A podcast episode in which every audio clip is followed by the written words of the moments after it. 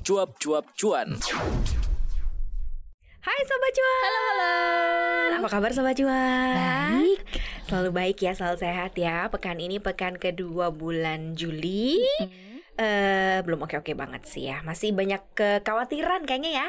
Betul? Betul, tapi I H S G sekarang udah mulai menghijau sedikit. Ah, belum, ah itu ya. Anget-anget biasa ya. Sabar-sabar Sobat Cuan ya, kalau lagi koreksi gini ya mendingan coba untuk mulai masuk koleksi tipis-tipis. Tipis-tipis aja ya. Balik lagi di Riskan Rekap Informasi Sepekan. Yes, bareng Maria, Katrina dan juga Angel Valentina di sini yang udah siap banget nih ngasih informasi buat Sobat Cuan yang ketinggalan berita yang gak update selama seminggu ini. Tenang, udah kita rangkumin Sobat Cuan. Pasti. Tinggal mendengarkan saja semuanya. Ini karena kita mulainya udah kayak dagelan ya. Ini berita kita juga diawali oleh sesuatu yang agak lucu, gemes-gemes imut ya. Ada manis-manisnya, ada kezel-kezelnya juga. Iya, betul. Tahu dong Pak uh, Zulhas yang baru menjabat baru, sebulan baru. Kurang lebih ya. Iya iya ya. Kan kasih targetnya banyak tuh ya. hmm. Kementerian Perdagangan ya, termasuk stabilin minyak lah. Betul. Terus ngurus berbagai macam hal, dia sibuk. Kayaknya butuh hiburan nih Pak Zulhas nih ya.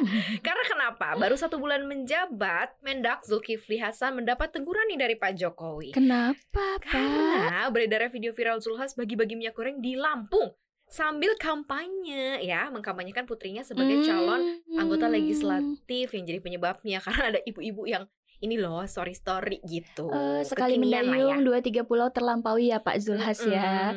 Jadi gini Kak, dalam video tersebut nih yang diunggah itu ya sama ibu-ibu. Sebelumnya ini Pak Zulhas kan membagikan minyak goreng dengan merek buatan Kemendak, yaitu Minyak, minyak Kita, kita kan. Ya. Nah, untuk masyarakat di pasar murah yang diselenggarakan di Kecamatan Teluk Betung Timur, Lampung pun viral. Mm-hmm. Minyak goreng kemasan satu liter tersebut bisa dibeli sama warga dengan harga hanya sepuluh ribu rupiah. Uh, di bawah tapi, harga keekonomian justru. Betul, ya. Kan enak kan? Enak nah, banget tuh. Tapi Zulhas saat itu justru menggratiskan minyak goreng tersebut. Ih. Dan berpesan kepada masyarakat agar memilih putrinya yang merupakan calon legislatif Pandapil Lampung satu, yaitu Putri Zulia Savitri. Hmm, mengetahui hal tersebut ya Pak Jokowi akhirnya negor nih Zulkifli Hasan agar tolonglah fokus aja kerja ngurusin berbagai masalah pangan dan kebutuhan pokok nasional. Hal itu juga diutarakan Jokowi nih saat lagi datang ke pasar Sukamandi Kabupaten Subang di Selasa lalu. Presiden Jokowi juga meminta semua menteri deh semuanya nih ya, nggak untuk Pak Zulhas aja. Betul. Untuk fokus ngurusin semua tugas yang diberikan, terutama Mendak ya, bertugas untuk menurunkan harga minyak goreng menjadi empat belas ribu rupiah. Di bawah empat belas ribu rupiah, Pak. Saya pilih anaknya sepuluh ribu minyaknya, Pak. Gimana? Gratis kalau mau pilih ya. Iya, oh iya, oh iya, iya gratis. Tapi kita balikin lagi nih untuk uh, warga masyarakat. Pemilu kan sifatnya langsung membebas rahasia. Bener. Jadi ya jangan cuma karena iming-iming minyak doang. Ya gitu. Kalau mau diterima, terima aja kali ya. Eh gimana? Tapi urusan milih-memilih ya balik lagi ke kita masing-masing. Toh bener, gak ada bener, yang tahu bener, kita bener. Pilih siapa. Dasar urusan perut sama urusan hati suka gak sinkron ya.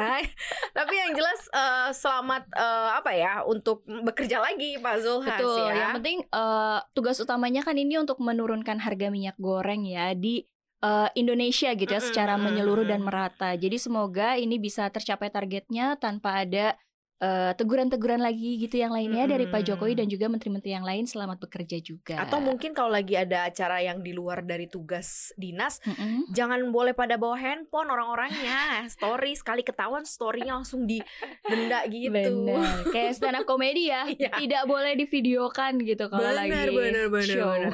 Nah ini ngomongin urusan minyak-minyakan belum selesai, belum mm-hmm. tuntas ya.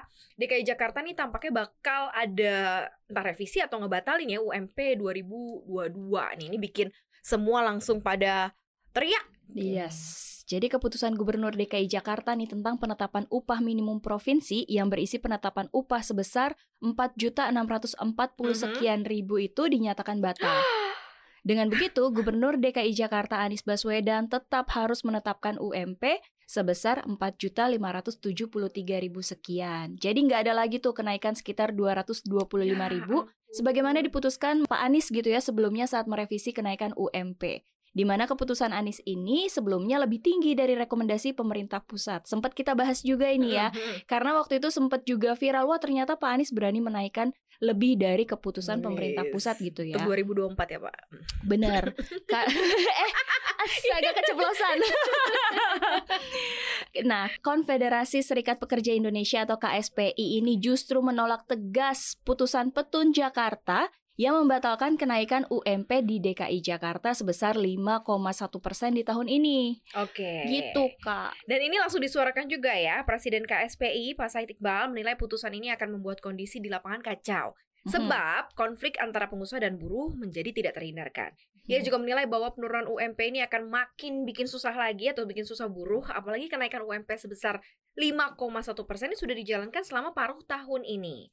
Oleh karenanya K S P I pun meminta Pak Anies untuk mengajukan banding ya terhadap putusan ini dan menetapkan U M P D K I Jakarta di tahun dua ribu dua puluh dua ini tetap naik lima koma satu persen. Jika Pak Anies tidak melakukan banding, maka K S P I yang akan melakukan aksi besar-besaran. Waduh, ini bakal ada aksi demo buruh lagi berarti ya kalau sampai hmm. tidak uh, naik lima koma satu persen. Siap-siap ya Pak Anies. Ini sebenarnya kondisi yang tidak bisa dihindarkan hmm. sih, tetapi kita harus tahu bahwa dunia usaha kan belum kembali normal, pulih ya, seutuhnya belum pulih, ya, belum pulih seutuhnya. Jadi mungkin uh, dari sisi para pengusaha nih kita hmm. lihat ya, mereka keuntungannya pun belum balik seratus persen Betul. seperti sebelum pandemi. Mm-hmm. Dan sekarang ditambah lagi kondisi inflasi barang-barang pada naik, naik semua-mua, yang membuat uh, dunia usaha juga harus struggle. Dan ya kita end user kan, yang Betul. menerima atau yang kena dampak kenaikan mm-hmm. harga pun juga harus terima kalau gajinya masih belum naik. Itu itu sangat terasa sih.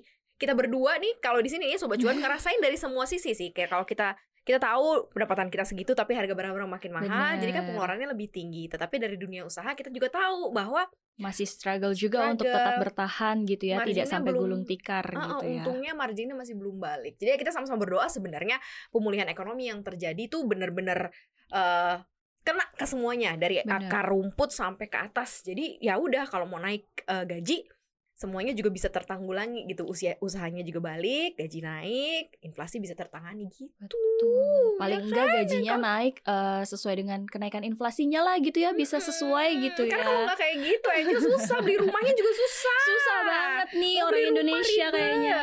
Ah.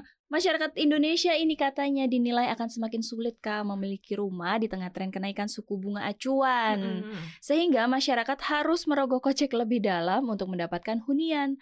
Bahkan hal ini itu diungkapkan sama Menteri Keuangan Sri Mulyani Indrawati yes. dalam acara Securitization Summit dua ribu dua puluh dua mm-hmm. di Jakarta pada hari Rabu enam Juli kemarin.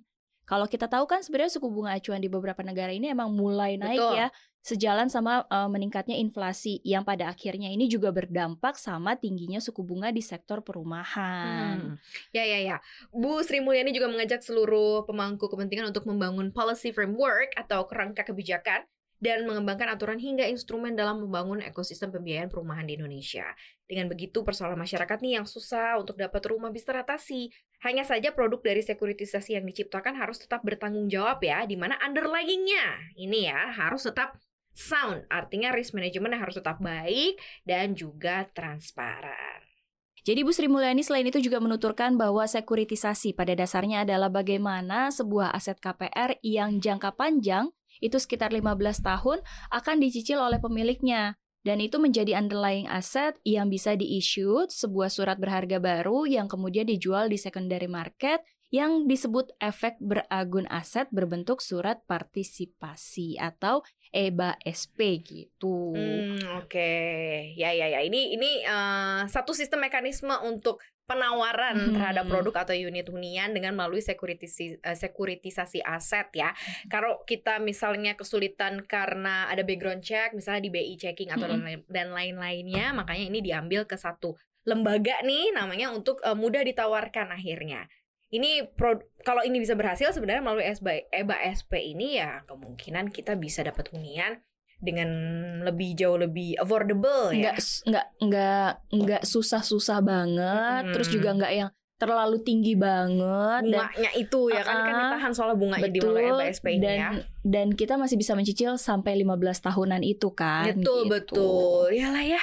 Karena memang penting sih ya hmm. untuk punya rumah ya. Rumah dulu, mobil dulu atau style dulu. Karena kalau misalnya nggak punya rumah, gue mau ke itu ke gas stasiun Kendal.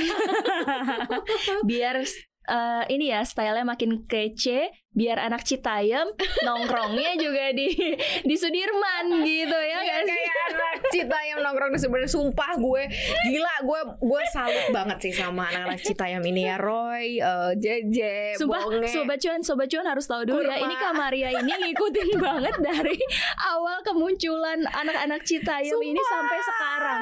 Jadi ya. Kita serahkan ke Kak Maria ada berita. Gue pengen banget sih ketemu loh sama mereka. Entah apa yang kalau kalian lihat videonya di TikTok ya, mm-hmm. dan di beberapa platform ini kan sekarang udah banget banget banyak yang expose mereka, dan brand-brand juga banyak banget yang melihat. Akhirnya mengendorse ya. Mereka viral mm-hmm. banget gitu loh. Tinggal pencet hashtag siapa Roy, hashtag Bonge, Bonge hashtag apa gitu Kurma, ya. J J. Kenapa lo ketawa gak? Sulaiman. Itu artinya gini, mereka tahu how to apa ya uh, untuk memanfaatkan peluang ini ya. Yes, meningkatkan uh, ke keahlian mereka mm-hmm. sekarang karena mereka tahu mereka viral. Jadi cuan-cuan itu berdatangan loh. Kita kan selalu ngomongin cuan. Ini mereka tahu bener. Caranya untuk memanfaatkan uh, viralnya mereka dengan cuan. Makanya ditolak dulu nih uh, kesempatan belajar oh, karena mentingin cuan. Benar-benar. Kalau kita tahu ya, uh, Sobat Cuan, saat ini tengah ramai ya Citayem Fashion Week yang uh, digusung, diusung bocah Citayem Bojong yang kumpul dan nongkrong di kawasan Duku Atas Sudirman, Jakarta. Mereka datang nih Kak pakai outfit yang menarik. Ya kayak ciri khas apa ya mereka tuh ya? Kalau dibilang Korean style sih ada juga yang Korean style, ada ini kan street, ada street fashion ya, uh, pakai belel-belel. Ya. Ini tuh istilahnya jadi apa? Uh, Citayem Fashion Week ya. All week, Fashion Week setiap Setiap minggu, setiap setiap minggu, setiap saat, setiap weekend, setiap pokoknya weekend. Pasti ada nah, gitu ya. Pasti ada. Nah ini ternyata di capture nih uh-uh. sama Pak Menteri Pariwisata Ekonomi dan uh, Ekonomi Kreatif Pak Sandi Uno menilai bahwa para pemuda-pemudi Citayem ini mampu mempromosikan destinasi wisata sehingga ya pun akhirnya nawarin beasiswa loh. Benar, jadi Pak Sandiaga Uno ini memberikan beasiswa kepada para remaja asal Citayem yang kerap nongkrong di kawasan Sudirman supaya makin mahir dalam membuat konten. Tujuannya itu kan. Namun, ada update terbarunya. Beasiswa yang ditawarkan oleh Pak Sandiaga Uno tersebut ditolak. Aduh. Ada yang tadi kita omongin nih, Roy. Roy ini kembali menjadi sorotan setelah menolak pemberian. Nih, Roy. Udah enggak kayaknya sekarang. Okay. Aduh. Karena mereka kocak jadian di expose, terus lagi renggang ke expose, putus di expose. Terakhir gue liat video Kurma sama Bonge, tau gak sih? Uh, uh. Itu kayaknya gak tau di videonya Grit Agatha atau apa. Terus si Bongenya nembak balik lagi si Kurma ini waktu. Oh, aku tahu cerita itu. Oh my god. Jadi dia I nih. Love you guys. Eh, udah, udah. Ini ini jadi kemana-mana nih Sobat Cuan. Balik lagi ya kita ke beasiswanya mereka ya. Jadi si Roy ini kembali menjadi sorotan setelah menolak pemberian beasiswa dari Kemenparekraf. Pemuda yang viral dari Citayem Fashion Week ini menolak beasiswa lantaran ingin fokus menjadi konten kreator. Please Roy, ini tuh kan udah dibilang supaya lo makin mahir dalam bikin konten. Jadi makin cucok kalau mau jadi konten kreator. Kenapa ditolak? Gak apa-apa Roy, tolak aja. Soalnya dia gak usah pakai mikirin viral Angel ya kan.